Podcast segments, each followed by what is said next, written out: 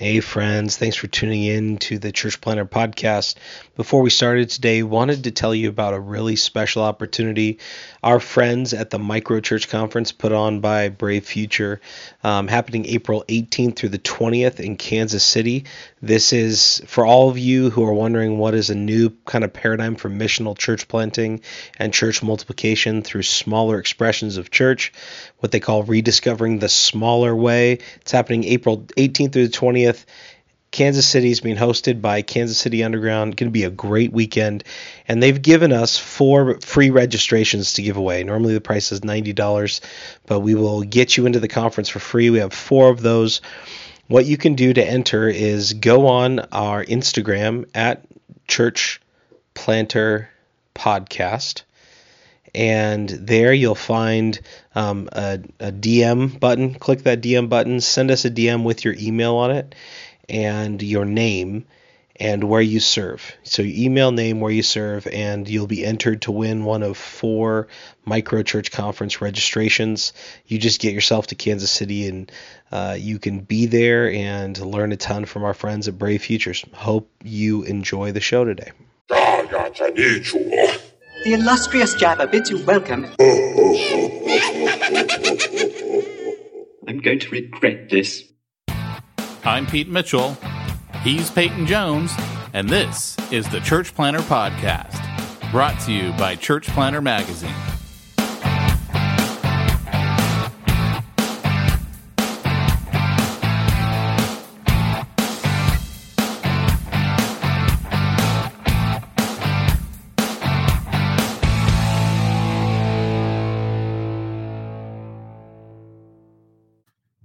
Reach was designed for externally focused churches seeking to reach more people in their communities. With Reach, you're giving your congregation the tools needed to tell their friends about your church on social media and help people in need around the world all at the same time.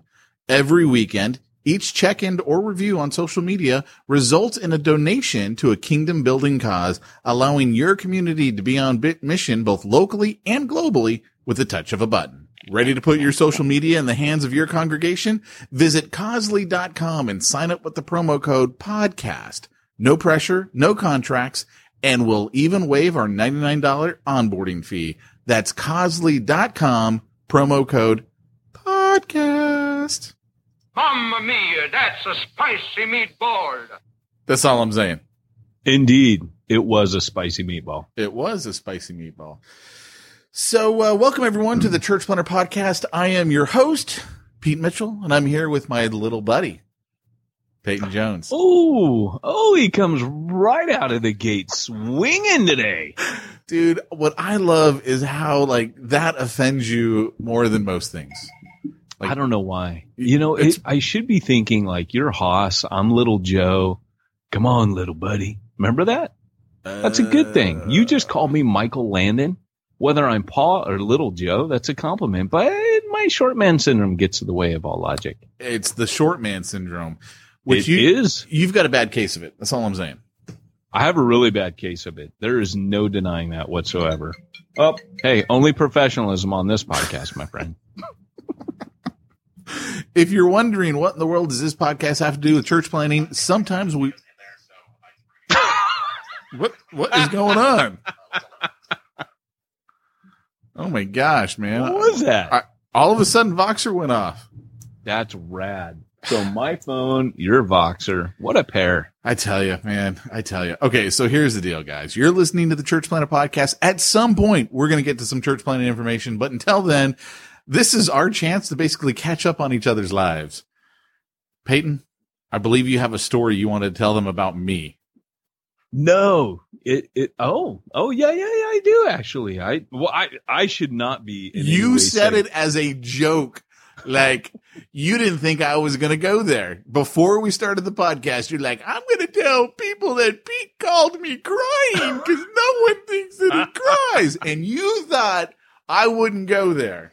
Look, man, we're best friends. So like, that's what we do. But I was teasing Pete before, hey, I got smack talk. You know, I'm going to talk about how you called me crying, which now makes me look like a very bad person. well, you know, it, it, was a joke because there's this thing about how Pete Mitchell is a machine. He has no feelings, See, no heart. Here's the thing that people got to understand. Okay, guys, I'll tell you. Here's what happened, and the reason why I called Peyton crying. I had to put down my dog this week. Right, this was my dog, not the family dog, not my wife's dog, my dog. Right, and I work at home, so my dog's always with me. Had to put her down this week. I'm a wreck. And really what I was calling Peyton for was to get some support and all he did was jab me. No, I'm just kidding. I, he just laughed cruelly on the phone. Actually, what I was calling for is I really wanted advice on how do I talk to my kids about this? Like I got a six year old and a two year old and I, I never had to deal with this before. So I like, and I needed to get it out, which by the way, I can honestly tell you, I am so grateful that I was able to call you because I just, I needed to get out all of that, you know, angst and hurt and yeah. all that stuff. And because by the time we were done talking, I mean, we were cracking jokes about other stuff. So here's the reason why this I had is seen Wind River the, the night before, so I knew what to do. yes. I was like, I, I've been tell me for this very moment right now. Tell me, was that not like the greatest movie? it was rad, but it traumatized my wife. So thanks. Oh, eh, oh, and by the way, I just so you guys know, I'm on the phone at the food truck. We're trying to decide what movie we're going to see. I'm going to say, hey, uh, Andrew goes, oh, but it's not going to be one of these. No, no. It, Pete said, so I call Pete just to double check. Hey, Pete, um, by the way, uh, uh, we're thinking of seeing Wind River. Can I take Andrew to that? Or is that, is that going to be like, is there a bunch of gore? Is there this? No, no, she'll love it. There's not a and lot goes, of gore. I took Jamie to it. And, and so anyways, on the way out, she looks at me and goes, I will never again trust Pete's recommendation on a movie. what, what was so gory about it? Uh, it wasn't gore. There was just some heavy stuff in that movie. It's heavy stuff, but that's not yeah. gore. Yeah. Come on, your wife's stronger than that. She can take it. it's heavy. What about and, and and what was rad is is you know what about anyways, the what about the gunfight at the OK Corral? Was that not rad? I love it, man. It, it was great. Oh, dude, I'm telling you, it's the same guy who did Sicario. He does the same thing in that movie. It's it's awesome. Oh yeah, yeah my favorite line in that movie, favorite line, was uh, when the guy says, uh, "I'm hijacking smack talk." Sorry. How, I'll, I'll how about how about when the guy says, uh, "How do you know what your death face looks like?" Huh? Come on. That's pretty good. Come on. he goes, I don't know. I'm making it up. the, the part I loved was where the guy goes, Hey man, I figured, you know, I used to be angry at the world and want to, you know, want to, want to, uh, rage on the world and fight, fight the world. And he goes, and I eventually realized the world would win. So, um, he changed his tactic. I love that line and I love, which I just butchered. So it was a lot I gotta see it again because I don't remember that one It was when he was talking to a little kid in the back of the cop car. And then the other oh, line, okay. my favorite line of the movie was, and this is an odd line to have as your favorite, admittedly, but was where, uh, he says to the girl, he was just one of the, the, the cops. He just looks at the, the FBI agent and he's like, you didn't see that just then. Now, when they started flanking him. Oh yeah. Yeah. I loved it. It was just the way it was done well, where it, you're you're trying to guess, and he goes, "You didn't you didn't see that. You didn't see that just then." Uh, that part was brilliant. I see the conversation when they're sitting under the swing. That was a brilliant conversation. Yes, it was. That was just so you did. You knew how to handle my loss of a dog. I knew. I was prepped. I was like, I just saw this. I I know what to do. My loss of a of a close family member. You knew how to handle it, and um, yeah. So my question to, to Peyton was, I was like, I don't know how to bring this up with my kids. Like I literally, I couldn't go home after I had to have my dog put down because I'm, I'm a wreck, right? This is, this is my girl. And I certainly couldn't go home like that because I'm like, dude, my kids are going to be traumatized from death. They're never going to know how to deal with death when they see, when they see karate man crying. So I was like, you know, how do, how do I bring this up to them? How do I talk to them? And, and you gave some very wise counsel. You're like, you know, first of all, don't, don't talk to them for a day or two. You know, just tell them she's at the hospital, which is partially true, right? Yeah, that's where you left her. That's where I left her. Last time I saw her, she was there at the hospital. And I got to be careful how loud I say this because I still haven't had the conversation with my kid, which was what I was going to tell you. Like they yesterday, they never even brought it up. They never even like, you know, where's Lucy? None of that. No, they're just Did, didn't we say about your, your youngest daughter that you'd be like, Hey, I talk to you about Lucy. And she'd be like, who's Lucy? But dude, my youngest daughter would be like, "Yay!" She never liked Lucy. Lucy always bothered her. But Luke, Luke's the one I was worried about. He's a six year old, and and so far, he, he, I don't even know if I have to have the conversation. Right now, I'm thinking I may never have to bring it up. That's rad.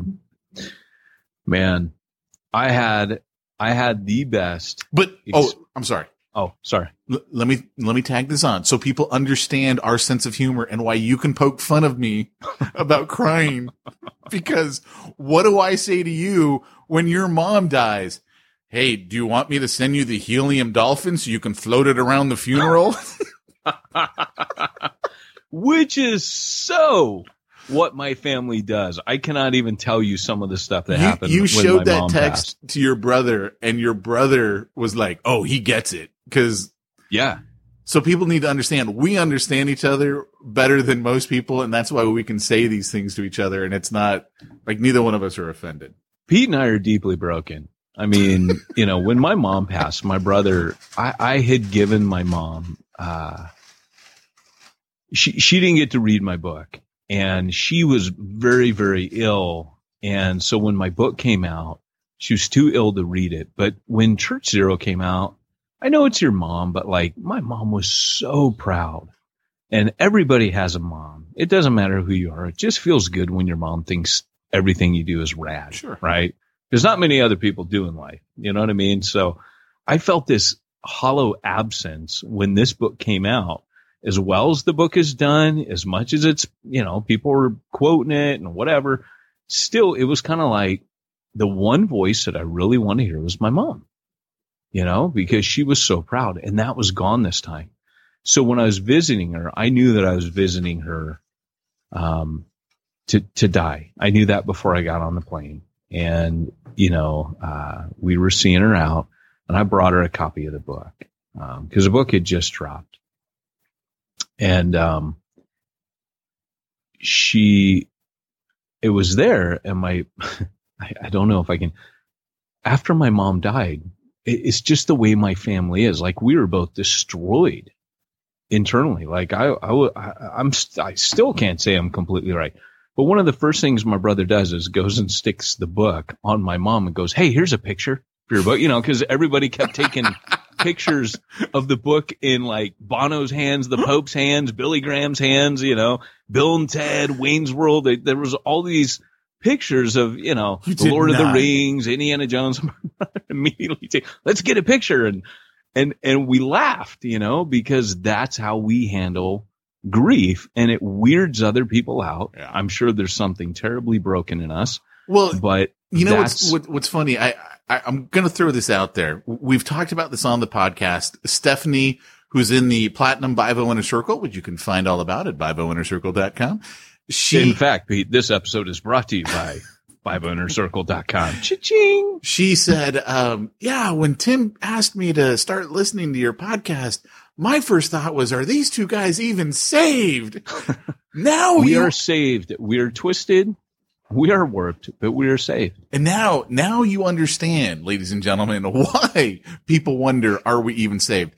But I had uh, one of my assistants, I asked him to listen to, uh, to our podcast this last week. Cause I was like, dude, this is a good one. You'll really like it. He's never listened to our podcast before. I kid you not. He's sitting over here right by me, right? He says to me, he goes, I can see why people wonder if you guys are saved. I cannot believe that was his response. That That is so his- rad. That was so his response, man. how long has he been a Christian, Pete? He's probably like, how long has Pete been a Christian? Is he really a Christian? Let's let's think about this. Yeah. So That is so dang funny. I had to Oh share that with you. Oh, that's hilarious. So, so what was really funny though was this week I had a great story and I was preaching at my sending church this week. And, you know, which is always just rad, right? Like I love my sending pastor. He's a really good dude, and it was an honor to be there. And what was even cooler was in the audience, um, the the couple guys over at Refuge Long Beach. They still go there in the midweek just to hear from our sending. It's how they feed, right? So they go to the mothership, and uh, and so while I'm preaching, I look and Mike Bonomo's out there, and Chris Langham's out there, and uh, and it was just good. You know, Jonathan Ferguson was there. He he was at Refuge Long Beach for about a year. And it was just really cool to like look out and be like, these are my peeps. And I even said like, Hey, Refuge Long Beach in the house, boom, boom, point them out, represent. But afterwards, we just, we just sat on the steps and just chilled and talked and laughed. And people were coming up talking, you know, Hey, thanks for tonight. And, or, Hey, I went to Refuge San Pedro. It was incredible. It was in the hood. You know, we, we, we were going to go back. That that's the most radical thing we've ever done. Blah blah blah. So it was really cool, you know. And and but we're sitting there, and this this woman comes up to us, and she uh, she was maybe like sixty years old. I don't know, you know. And she, uh, you know, her appearance was um, such that you know you could see she had been through a rough time, and um, she was missing a lot of hair, and um, you know, I don't, I don't know who she was, but she was talking. She was saying, "Hey, they're doing a, uh, a, a, a, you know, a, a 20 year recognition service for, for Pastor Bill because he's been there 20 years. And, uh, and, um, she, she said, uh, as she was talking, she just threw out as an aside, uh, I don't remember what it was. It was something in the, uh, you know, I'm not talking about this, but I mean, but that one right there is very handsome. I mean, I'm just being real. I can't. And she's talking about Bonomo. and, and Bonomo goes, Oh, and like, what's funny is any other group of people, it could have been real awkward, but we just started rolling with it and laughing and like, Oh, that's rad. And Mike's like, yeah, but he looks at me and goes, but he calls me ugly face. That's, if you don't know this, like my nickname for Bonomo's ugly face. Every time I see him, every time he, what's up, ugly face, you know? And people and, wonder uh, why, people wonder if we're saved or not. yes, you serve with me. Uh, you know, it, it, it's interesting. Uh, Chris Langham's the evil genius. You know, he's that, um, what's that guy, mastermind or what's the guy on that where he's Megamind? That's, that's who Chris Langham is, the guy with the mm. really big head. Yep.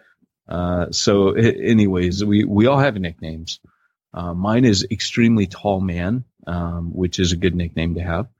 And, uh, anyways, but it was just the funniest thing. And then at some point, one of us said something about, well, you know, he is a good looking man. And then the lady starts asking, what, do you like him too? Oh it no. Just, it just got super funny. It got funnier and funnier because we're all popping off and making cracks. And, you know, now that I'm telling the story, I kind of realize he had to be there. It, it was funnier in my head than when I started telling it, but I love you, man. but it's just good to see those guys, man. I, I tell you, you, you read Paul's epistles and when there was just something sweet. Like I wanted to be nowhere else than sitting on that step with those couple guys. Yeah. You know, it's well, just good, man. I think one of the things, and I was actually thinking about that because that was the day that, that I had to have my dog put down. And I was actually so grateful that you had to drive all the way up there because you had time to talk. Normally we can't have a midweek conversation like that. And I'm like, when, when you called, I was getting off the 73 onto the 405 where it's like, to go maybe like three miles takes 25 minutes. Yeah. And so I was a very captive audience, man. You're like, like, I had nowhere to be, nothing to do. Yeah. It, it actually kind of reminds me of, uh, you ever see The Fugitive, Harrison Ford? Yeah. Remember when he, he's trying to find the one armed man and he, he finds a guy with the name that he's looking for and he's in jail. He's a one armed man. Maybe it wasn't the name. It was just a one armed man and he was in jail and it ends up being a black guy and he knows the guy's not black because he wrestled with him. It was a white guy that he was looking for. And the guy's like, well, you got me out of jail. We might as well talk about something. you know, right. it's like, well, I, I got nothing better to do. That's, that's your, your time on the freeway right then was, well, we might as well talk about something. I got nothing better to do, but sit on the freeway for 25 minutes. Little did I know it was like a real need, right? So, I mean, ah, you know, Dude, and anyone who's lost their dog knows what I'm going through. Oh, and then, gosh. and then to top it all off, you're like telling me your experience of losing your cat. And what's my comment to you? Yeah, well, first off, but that's a cat. I'm like, oh man, it's so stupid, you know. Um, you know, we, you know, these little things, and I tell them, you know, when I got kicked in the teeth by that church, it wasn't the church that made me move. I stayed there for like almost a year being a firefighter, and then I watched my cat die in my living room, and that destroyed me. And Andrea came back from America, and I'm like, we got to move. You know, I can't be in this house anymore. And I'm telling you this story, going, hey man, I relate, and you go, yeah, but it's just a cat. dude, we're so messed up. It is messed up, but this Oh. is this is this is why we found each other, Pete. But this, God knew. this is why we only have each other. Yeah, when my when my dad died, still I'll never forget to this day that me and my brother just popping off jokes, and we're dying inside, man. Like we're dying, but we're cracking all these jokes, and uh, and and my my dad's best friend, he got so mad, he's like, "Hey, man!" like he just started yelling at us. It's not funny because he's he's Yeah. taking it totally the wrong way, and we're we're trying. We had to explain. Oh, sorry, man, it's really messed up. This is how we grieve, you know. And my family, it's you know, we laugh. Well, shoot, man, after being a firefighter and a nurse, gosh, man, I, I was thinking about this the other day. I was just thinking about, I, I made a comment to somebody about the amount of death that I have seen from a young age. I was Mm. 19 when I did my first bit of CPR on a 39 year old woman and watched her slip into eternity. And from there on, man, the amount of I can't remember what it was, if it was Banner Brothers call or what, where I just, I mentioned and I threw out there, I've seen some horrific things. I think it was, it was on that, that call when the guy talked about hospice care. And, and I didn't go into it then, but I mean, you know, the amount of horrific things that I've had to do as a firefighter and experience, and before that as a nurse, and then as a pastor, like, dude, like death has been a big part of my life. Yep. And, uh, and I forget that sometimes. I just that triggered. So I started seeing memories of things during that Banner Brothers call. And I just, I, I kind of was taken back like, man, I have dealt with, so that sense of humor is kind of a little bit of a, it's a coping mechanism, my friend. Hmm. Mamma mia, that's a spicy meatball. You know, you know, what we should have started off our uh, our smack talk with. I'm just saying, we should have had the appropriate music. When we talked this week, I told you that my favorite clip we don't have, and I need to go grab it. If you guys want to grab it and email it to us, um, calm down, ding diddly ding diddly. They did their best, shaddly diddly. Gotta be nice, hot diddly diddly. Oh, ding ding ding down, hell crap. That's my favorite one. Flanders cussing is what that's known, known Oh, yeah, I totally forgot it, man. I totally. Yeah, we we got we gotta find these, man. I think I got. Did you ever take the ones I put in the Dropbox for you? Did you put other ones than what I played? tons in it. Well, like a couple months ago, you got to take all those out. I don't. I don't know that I have any other. I don't think I do have any other ones. Yeah. Oh man, I, I, I- we need to stock your trout pond, man. That's all I'm saying. and still, our favorite right now. I made my money the old fashioned way. I got run over by a Lexus. It is my favorite right now. Totally my favorite. And so with that, boys and girls, you really need to join the Bivo inner circle because unless you're going to get run over by a Lexus, you're going to need to make some extra money. And we've got a way for you to do that. Head on over to bivoinnercircle.com and find out how bivocational pastors and church planters are making a living. Scott, let us know what you think. Hi, I'm Scott Blair, church planter. If you are anything like I used to be, you probably woke up feeling alone and somewhat isolated today, wondering to yourself, why isn't there just one place that I can go to discuss the things I really care about, like bear attacks, Sir Mix-a-Lot, Game of Thrones, and even Christology?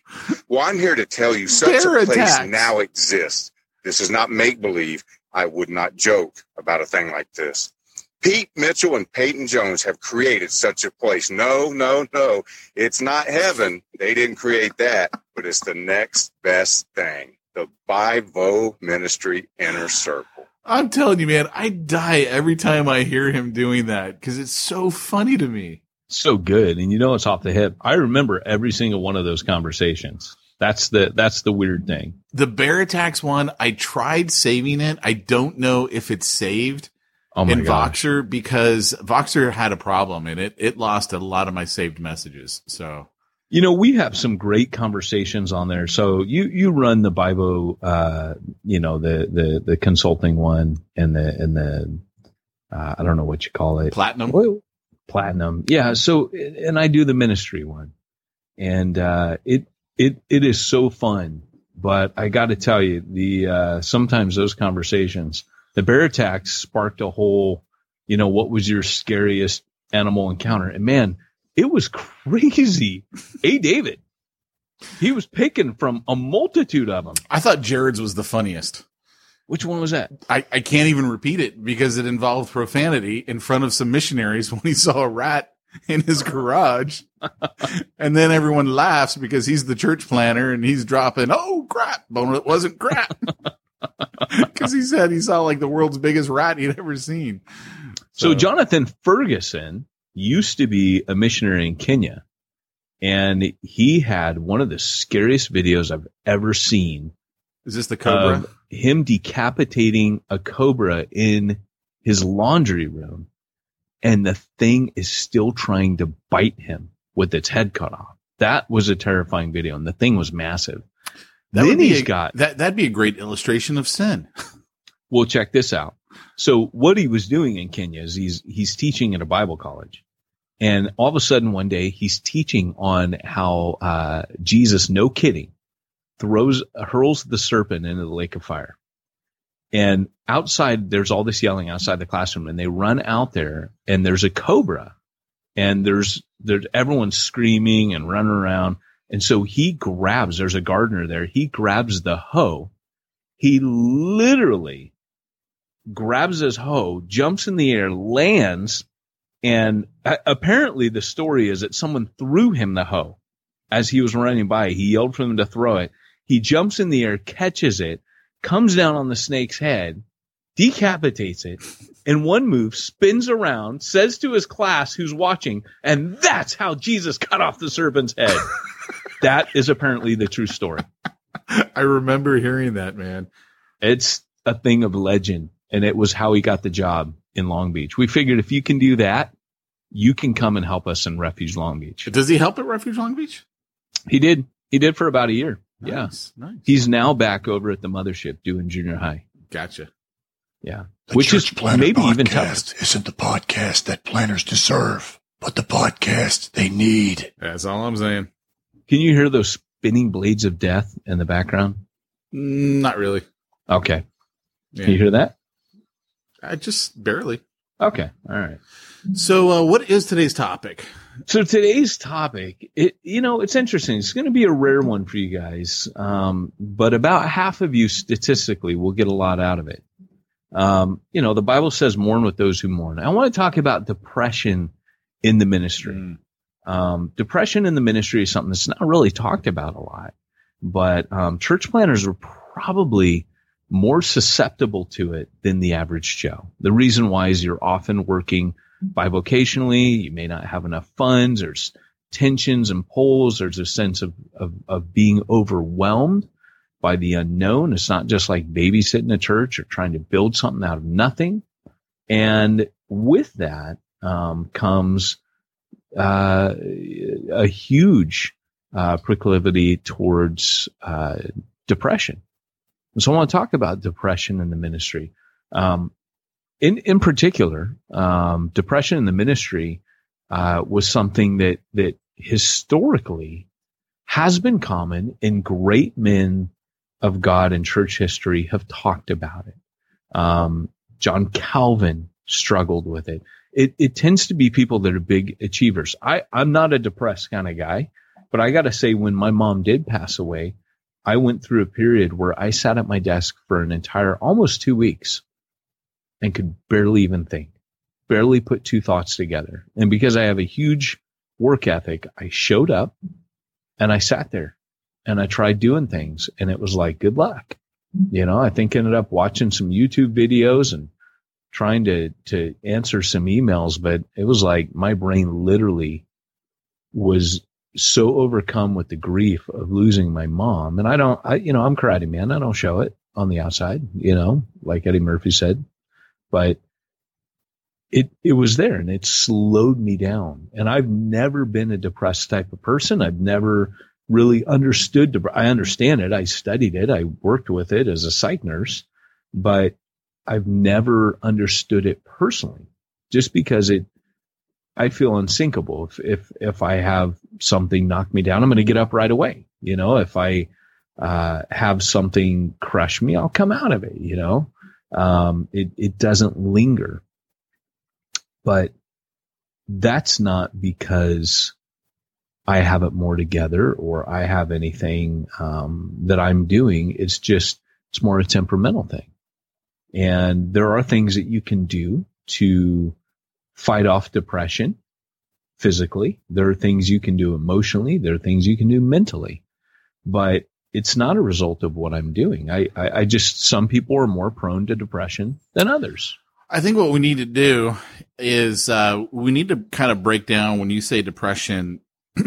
we, we need to start off by by kind of defining that because there's different types Yeah. of depression. But before we do that, Great Scott! It's time for this week's topic. Let's get down to the nitty gritty. so let's start it with that. Break down, you know, a definition of depression as we're using it in our context here. So there, there are two, uh, well, th- there are two causes of depression. There's, uh, chemical, biochemical depression. Uh, biochemical depression, um, is something that literally your, uh, between your brain cells is something, you know, your neurons, you have synapses and there's a gap that between that gap, um, you have electrical impulses that go across the gap um, when you are depressed, the electrical impulses in your brain go slower. And that might be because you have what's called a neurotransmitter, which if you think of that gap between two brain cells, um, there's chemicals that float in between there and they help conduct the electrical charge across the chasm. There's a chasm. They're not touching each other, these brain cells on a microscopic level. And so the electrical impulse travels across the neurotransmitter. Think of it as like stepping stones. The electrical charge, uh, you know, has a conduit from these chemicals and it leapfrogs from chemical to chemical and then gets to the other brain cell.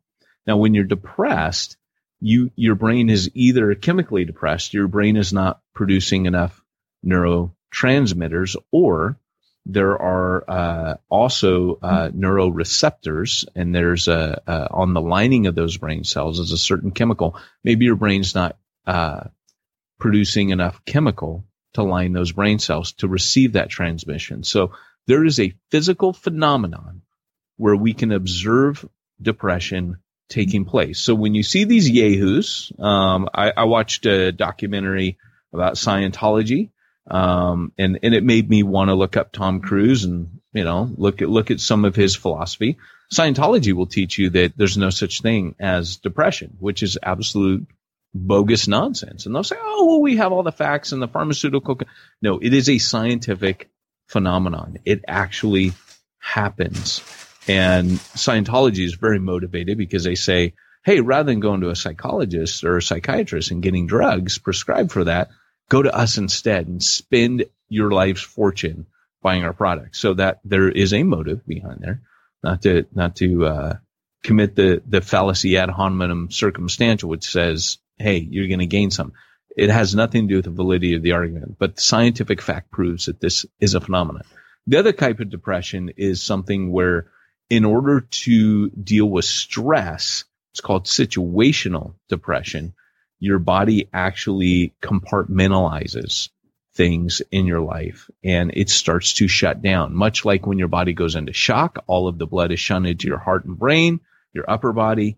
Um, in the same way, situational depression will slow you down. It's a response to anxiety. Almost all mental illness is a response in some way, shape, or form to anxiety. So depression in many ways can be a, um, a, um, defense mechanism, right? It's a way of the body saying, whoa, slow down. You got a lot of stress that you're dealing with. So in the case of my mom, um, that was situational depression. The, the, the, the loss of my mom was such a huge loss and such a huge stressor, um, that my body to protect my mind, um, my brain said, right, we're just going to slow down. And I literally felt like I was thinking and moving through jello and I could not do anything about it. So this is something that happens. Um, so uh, th- those are the two major causes of depression, and it really just means when you shut down.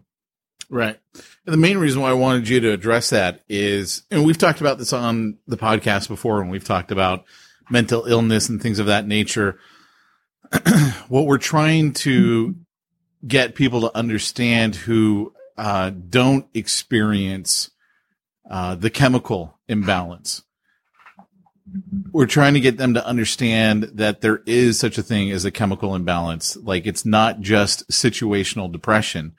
Um, you know, a guy like me, that's not one of the things that I struggle with. I struggle with a lot of things, but I, don't, I don't struggle with depression, but that's a uniqueness to me. And some people who have that, right, who are like me, who don't struggle with it, they discount depression. They discount the chemical uh, reaction that's going on in other people's bodies. Right. And that's why I think it's so important for people to understand that this is a, a, you know, a real thing that lately, obviously it's getting press and, and people are talking about the, the medical side of things. And, um, obviously you've got, uh, you know, Rick Warren and who, who lost his son, uh, uh, who, who lost his son to suicide, who dealt with a mm. lifetime of depression. And, right. and a lot of people are just like, well, it's, you know, you're just taking the cop out when you kill yourself. It's because they don't understand what other people are going through. And the only reason why I even understand it, and I, I, and I would say I understand it, I can't relate to it, but I would say I can understand it because I've had a family member who had to deal with it and still deals with it and will deal with it their entire life. Right. And and I mean, you know, suicide's been a real part of, of this person's existence. Uh, you know, attempts, constantly the mind going back to it because they live in this chemical induced state. Right. That I can't even fathom. I literally yeah. can't because it just to me, I understand suicide because I've been, who hasn't been situationally depressed, right? I lost right. my dog this week. Yeah. I've been, I've been in situational depression. Yeah. And I can't fathom waking up and spending my entire day, day after day, week after week, month after month in that kind of a funk. I, I don't want to imagine it. Right. Right. I mean, the, the reality is, is that when you're, um, when you're in it, you feel like a prisoner in your own body. You know, you, you don't feel like you actually have you don't have control. You're a victim of it. You're it's not like you can suck it up buttercup. It's not like you can you know, someone comes in and says, Hey, buck up little camper, you'll take this hill, you know, give you a pep talk and get you out of it. And that's often what happens. I mean, when, uh, and w- what you got to do is you just got to kind of, you know, um, if it's situational, you got to get through it. I mean, and that takes time. Your body is defending itself. You know, your well, your your mind. Um, so, yeah, you're you're defending yourself um, against a stressor. For example, um, one of the most famous examples of depression is Charles Spurgeon. He's not the only one, um, but Charles Spurgeon was uh, he really suffered with depression. And when someone asked him that question, we always quote on here, you know, do you, do you ever, have you ever, you know, do you ever want to quit? And he goes about, you know, uh, every other week, you know, about once a fortnight. Yeah. I, I often want to quit. Charles Spurgeon, um, started his, of course, he had a lot of physical ailments, which probably led to a biochemical depression. He had problems with his liver and his kidneys and all kinds of things, but he had gout, you know, um, he had a lot of things wrong. Um, but he also at the same time went through his first depression when um, the balcony collapsed at his church and people died. Someone shouted, apparently, reportedly, fire, and it crushed. I can't remember, you know, when the balcony collapsed. I think it crushed about 13 people, 14 people. They died, and um, and and Satan just used that to torment that guy. Um, he he struggled with it, you know, like why did that happen? He he had to work out all this stuff about, you know, here he was preaching the gospel and this terrible accident happened in his church, made him ask a bunch of questions, but he suffered for a long time and his, his wife, um, you know, kind of, uh, you know, she was part of the breakthrough. Same with Martin Luther. Martin Luther had fits of depression, um, so bad that he literally locked himself in a room and Katie von Bora, who was his wife, literally took the door off the hinges to get mm. to him. Um, because he, he wouldn't eat, he wouldn't do anything. And she's like, Hey, you're going to die in here. Um, and you know, these are not weak people that we're talking about. And that's the first thing to understand is if you're a church planter, um, it's not a sign of weakness for you to be depressed. And so a lot of times people hide uh, you know, depression because they feel, well, if I share this with people, they can tell me I'm not fit for ministry. Well, tell that to Spurgeon. Tell that to, to Martin Luther. Tell that to William Cowper, who wrote some of the most beautiful hymns, um, in the world. Uh, the one of note, uh, dealing with this depression is God moves in mysterious ways his wonders to perform. Um, that uh, was actually a hymn that came out of um, a time where he was under terrible depression. And if you don't know who William Cowper is, it was John Newton's best friend. Remember how cool of a guy John Newton was, right? Former slave trader, wrote Amazing Grace, yeah. went blind. He's been in movies. Um, you know, he's been depicted. He was an amazing dude. He was an Anglican minister, very real, very down to earth, having come from the background uh, he came through. But the reality is, um, he was trying to kill himself multiple times in multiple ways. He um, jumped from a carriage over what he thought was a cliff, and he um, uh, the, they had had a bunch of rain, so rather than being like a craggy bottom, he landed in water, so he didn't die. He tried uh, hanging himself on a tree, and and the branch broke. He tried falling on a knife, and the knife uh, it. I, I, think the knife itself, something happened. It, he just could not kill himself, and he when he came out of it, and what would happen is he would sometimes go into the type of depression that that he would hallucinate, and he would he would kind of go mad.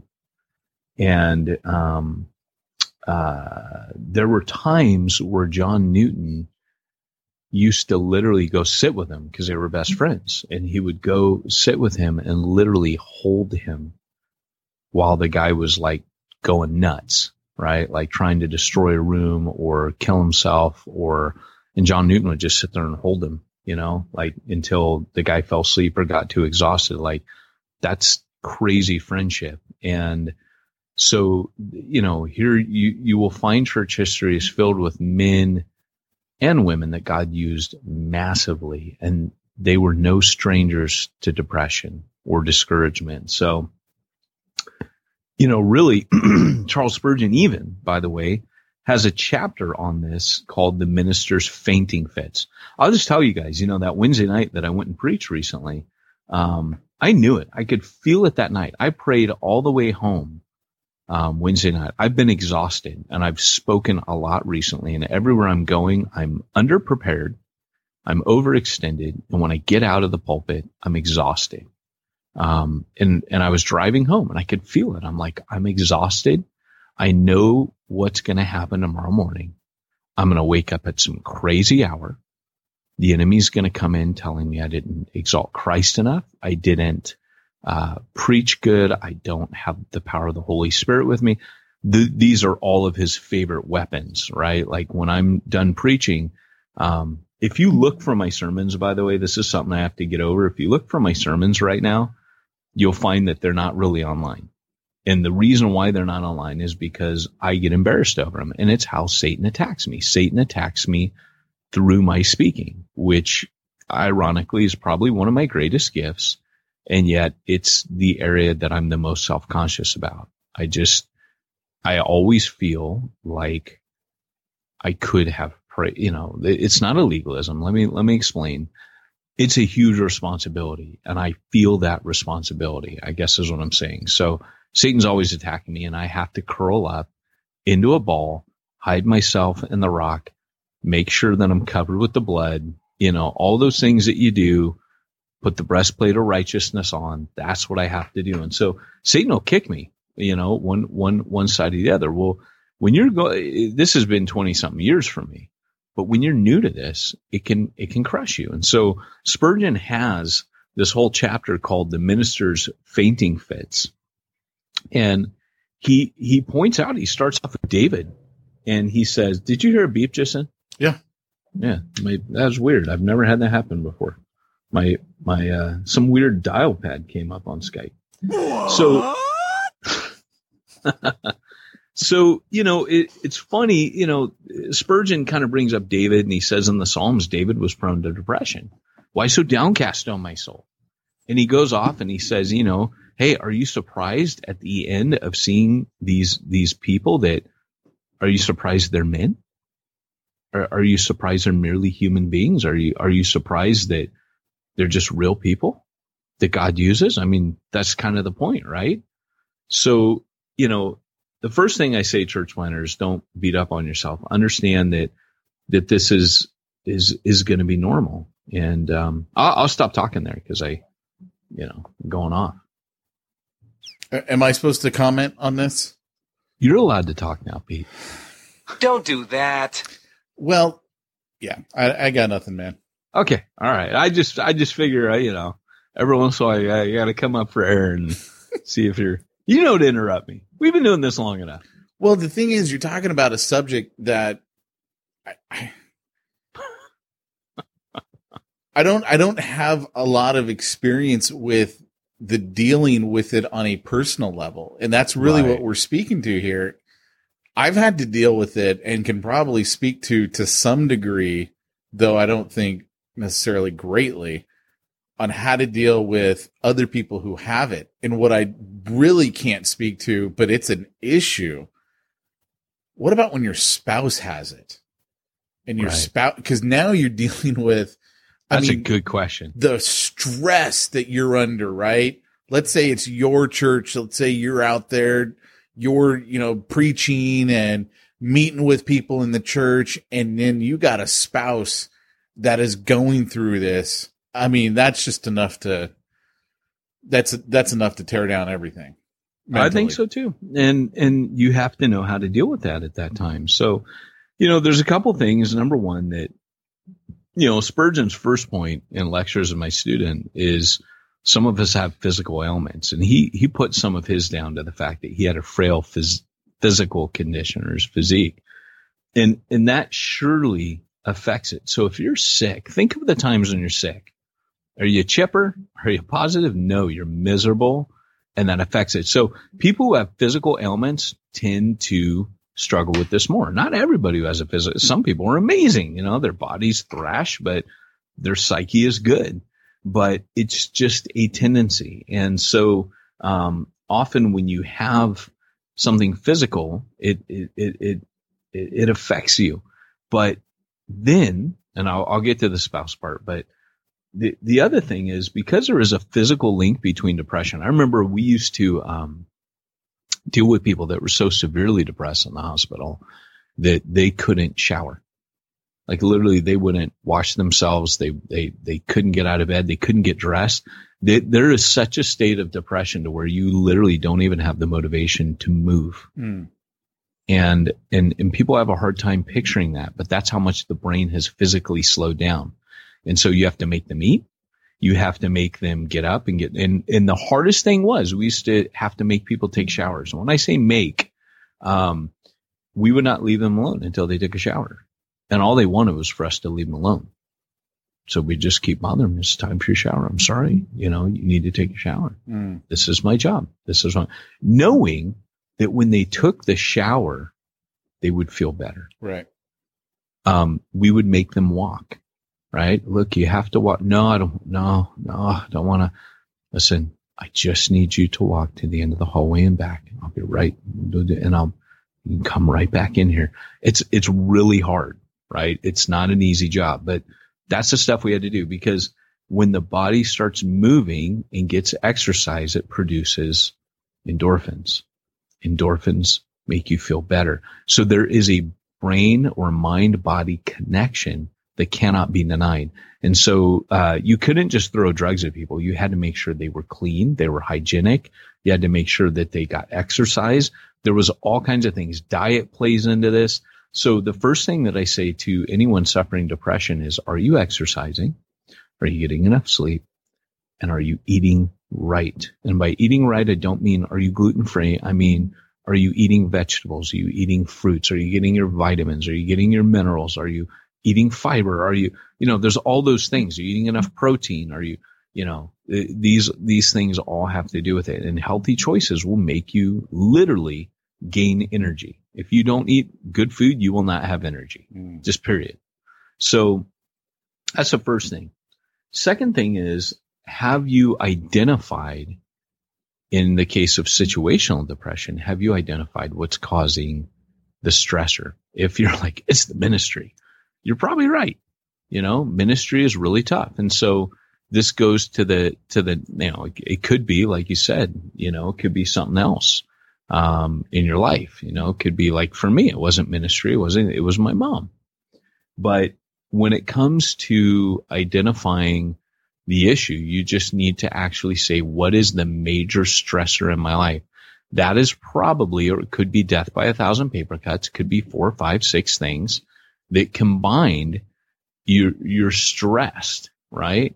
Kind of like that old police song, Synchronicity 2, where he like mentions all the stressors this poor guy has, this family man as he's driving home from work and, um, you know, and, and, and he's pent, he's pent up and he's, he's, you know, kind of pressing it all down and, and brushing under the rug and something's got to give. He keeps saying, you know, he, somewhere something has to give. And, and, and that's often what happens. Eventually we burn out and depression sets in. So that's how it works. It's a response, like I said, to anxiety. So identify the stressors in your life. And then once you've done that, you need other people. And that's kind of where I'm going with if your major stressor is the ministry, then you need people to carry that burden with you, right? Mm. It makes no sense in today's modern model of ministry of why someone would try to carry an entire church or church plant or congregation by themselves, even a small group, man. Like Jesus sent everybody out two by two. Paul, when he's in prison, is just writing to people. And, and in every epistle, he says, there's only one where he says, um, I'm alone. No one's with me, you know, or at first, no one stood by me. Um, but Paul always has companions. Even when he's in prison, people are visiting him. He's summoning people. People, he's not going through it alone. In fact, Paul learned very early on, do not try to do this alone. And Paul always had other people he could share the ministry with. And so team leadership is going to be a lifesaver for you if your biggest stressor is ministry because you'll always have someone to talk to. You'll always have companionship. You'll always have someone to share the burden. You won't be shouldering the whole, uh, you know, mountain of tasks by yourself. And, um, you know, that, that's a big deal. The other thing is, are you praying? And, you know, prayer, uh, is one of the biggest um, factors in dealing with anxiety. Mm.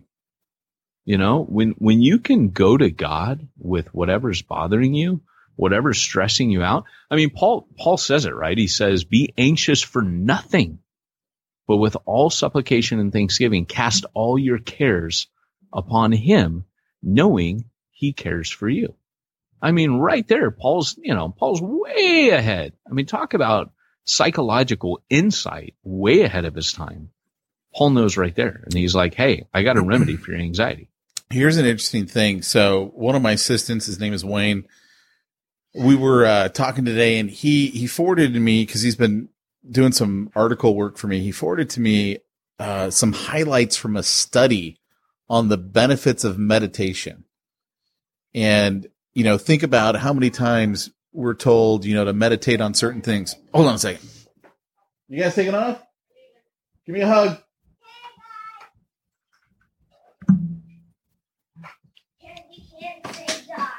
Oh, thank you, baby girl. Thank you, buddy boo. Yes. Yes. You see Peyton?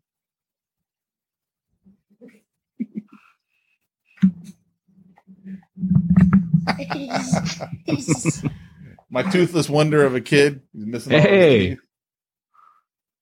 All right, guys, have fun. I'll see you tonight. That, that's Peyton. Jesus steak. Yeah. That look, that look she's giving me is awesome. I know, That was right? priceless. All right. That microphone. That is a microphone. Yeah. All right, love you home. What time are you home tonight? Eight o'clock. All right. Have fun. I, I would have gone with you, but you know I gotta work. Peyton, Peyton, Peyton. All right. See you guys. Have You fun. so need to keep that in there. What's that? You so need to keep your son in there going, Peyton, Peyton, Peyton, Peyton. Jesus steak. Jesus steak. Yes, she does not know. The look she was giving me was awesome. It was like, I know. I, I don't know what you are. So here, here's the uh, here's the highlights from this benefits of meditation, and it just it totally makes me think about you know how many times in the New Testament we're told to meditate on certain things. Yep. Um, so this neurosurgeon, uh, Harvard Medical School, Massachusetts General Hospital, they did the study. The significance of overwhelm is is overwhelming. What they found. Let's see here. Individuals who meditate ultimately have more gray matter in the frontal cortex. Most notably, this gray matter is preserved in spite of aging. Uh, it's well documented that our cortex shrinks as we get older. It's harder to figure things out remember things. But in this one region of the prefrontal cortex, 50 year old meditators had the same amount of gray matter as 25 year olds. Um, in other words, as a result of transformations in the brain, individuals who meditate have a better chance of retraining their memory functions in old age. And uh, let's see, in the study, the average meditation time was 27 minutes a day, and results were obtained in just uh, eight weeks after starting the practice. I just Yep. find that really fascinating, you know, and the Bible tells us meditate on these things, meditate Yep. on, you know, certain things. So, yeah. Absolutely, man. You know, prayer, people who pray tend to live about, on average, research shows about 10 years longer. In the same way that people have pets. You know, they find that people have pets or people who are married. Did, did you have to go to the pets already? Too soon. Too soon. So, uh, you know, all these things add up. So, you know, spiritually, if you're disconnected from God, then that's also going to affect your psyche and your well-being. I kid you not. On days where I've been like, "Arr," you know, I'm, I'm, I'm, you know, time got away or whatever, and I'm rushing out the door, it's not the same. Yeah. It- like the whole day is clouded versus, you know, having a day where you just, I don't know, man, like I just sense God with me. I see him more. I see him in things more when I've connected with him in the morning and laid my whole day. And it's just, it's different. It's totally different. But, um, but yeah, you know, w- one of the things that, you know, you're going to need someone to talk to. And, and that's one of the things that with temptation or any struggle that you have, it thrives in the dark. You have to talk to people. You have to share, like, you got to get over being ashamed, like, oh, I'm depressed and I'm supposed to be this leader. You're human, you know, like you have to be real and you have to tell people, Hey, I'm depressed. You know, I, I, so you're not saying I got to go to a psychiatrist, but if you can't pull out of it, then maybe you should go see somebody. I would start with a counselor. And if the licensed counselor refers you on, you know, if he does it first visit, oh, I think you need to see a shrink. Eh, probably not the guy to see. But you know, if someone's going to talk to you a little bit, you know, um, one of the things too that I'm going to throw out there, guys, because this this could be you. I'm going to tell you a little story, a little ditty about Jack and Diane. about a church planter who shall remain nameless in this story. Uh, he's a church planter that uh, I've had the opportunity to support over uh, over you know some time, and at one point he I could tell he kind of didn't want to bring it up, but he kind of brings it up to me. He's like, Hey, you know what, man? Um, I'm really feeling like I need to shut down my church plant. You know, I, I need more time with my family. Uh, mentally, I need more time. Uh, you know, the stress that I'm feeling, this, that, and the next. And I could tell that he was worried in bringing that up with me. And the only reason I can think, because why would anyone care about bringing that up with me? Dude, I'm Mhm. like, dude, if you feel like you got to shut down your church plant, you know, shut down your church plant. Like your health is more important than the church plant Right. by far. Uh, your family, way more important than the church plant by far. Right. But I think what it was in his case, I think it was because I've supported him. And he's afraid, you know, I'm going to someone who supported me financially. What are they going to think when I tell them I might be closing this down? And I'll tell you my view on it. And this certainly won't be the view of everybody, but my view is I supported you because you were doing what God had called you to do. Right. And do you think that I'm going to be upset if your church plant doesn't take off? I'm personally not going to be upset. Honestly, that's God's job to make the church plant Mhm. work. Your job is to Right. show up and do what God's called you to do. But I would just encourage you right now, if you're going through this right emotionally, you've got depression coming in, maybe it's a spouse that's dealing with this and you're like, I don't know if I can keep doing this church plant. Look, I'm not the one here that's telling you what God's telling you to do. I'm not God, but what I will say is this, dude, take care of your family, take care of Mhm. yourself. And if it means you got to walk away from the church plan or put it on hold, do it Right.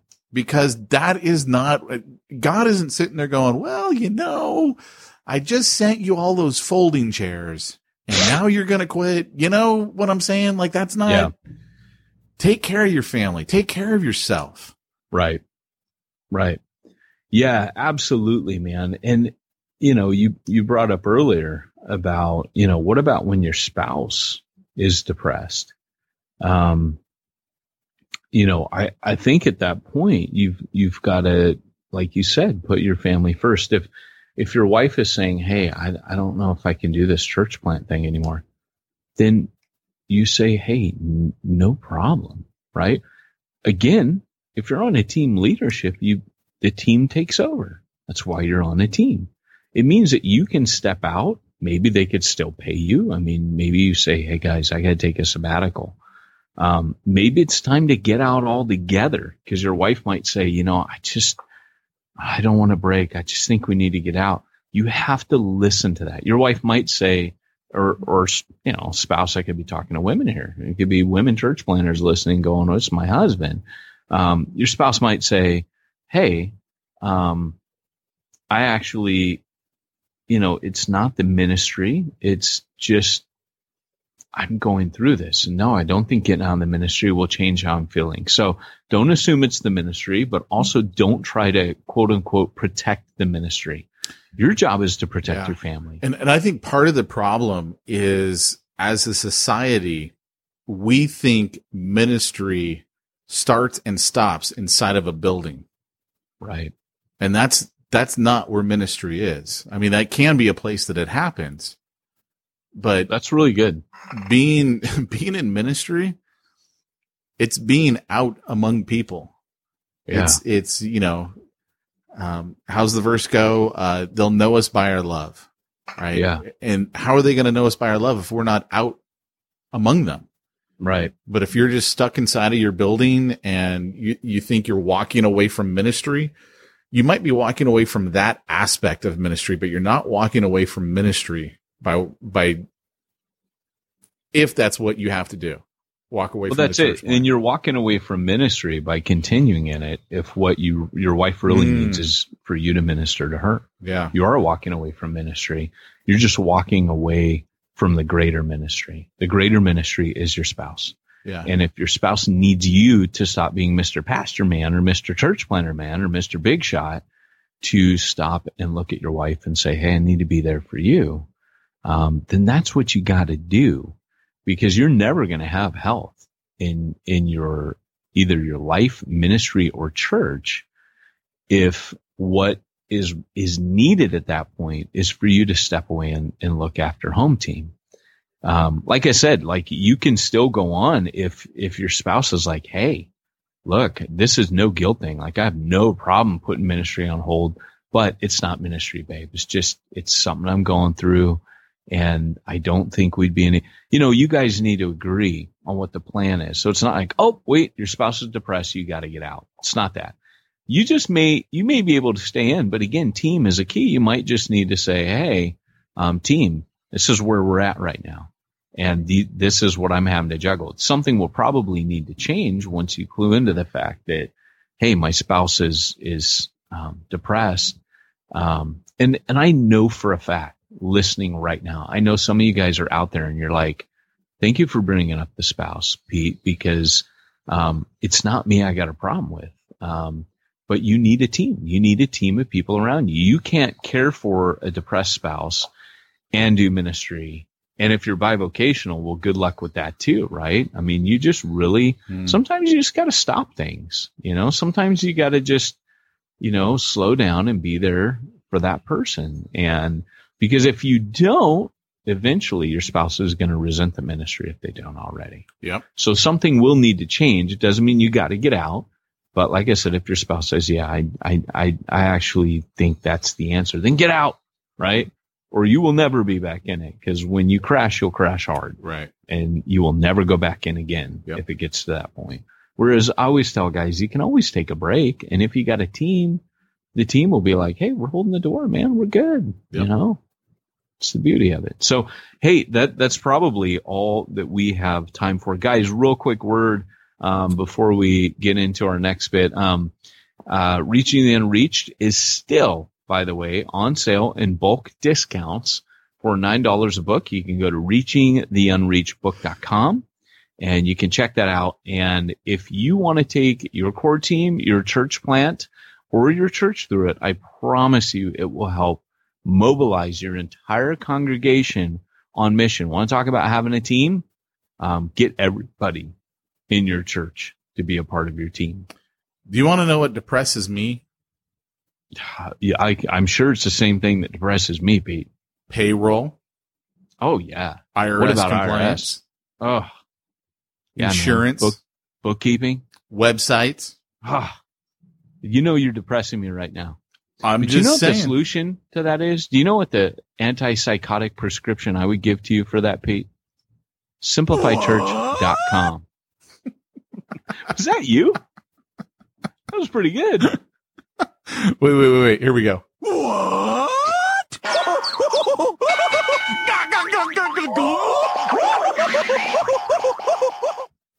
that should just be their their their clip now from now on. That should just always go on that commercial. What what is this simplifychurch.com and where do I find simplifychurch.com? Hey, Pete, simplifychurch.com is an organization by church planters for church planters to help you meet all of your giving, bookkeeping, and IRS compliancy needs. It's a dedicated team of professionals uh, who will help you manage. Uh, yeah, I, Did I you forget? yeah. It- yeah, just go there. Simplifychurch.com. Afternoon podcast again. Well, that's that's awesome. Why don't you go ahead and close us out there, Mr. Jones?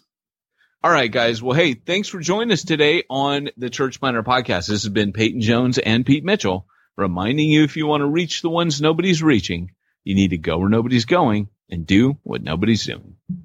That's it, man. Game over, man. It's game over. Is this oh. Pete Mitchell? This is Nigel calling for Pete Mitchell.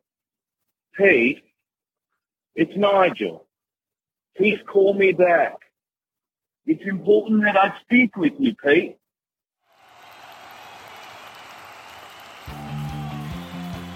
Thanks for joining us for another weekly episode of the Church Planter Podcast with Pete Mitchell and Peyton Jones. We'd love to hear your comments on this episode of the Church Planter Podcast. Visit us online and let us know what you thought at churchplanterpodcast.com. If you subscribe to us via iTunes and have enjoyed the podcast, leave us a positive review. The more positive reviews we receive in iTunes, the more iTunes will promote us to other church planters who would benefit from this show.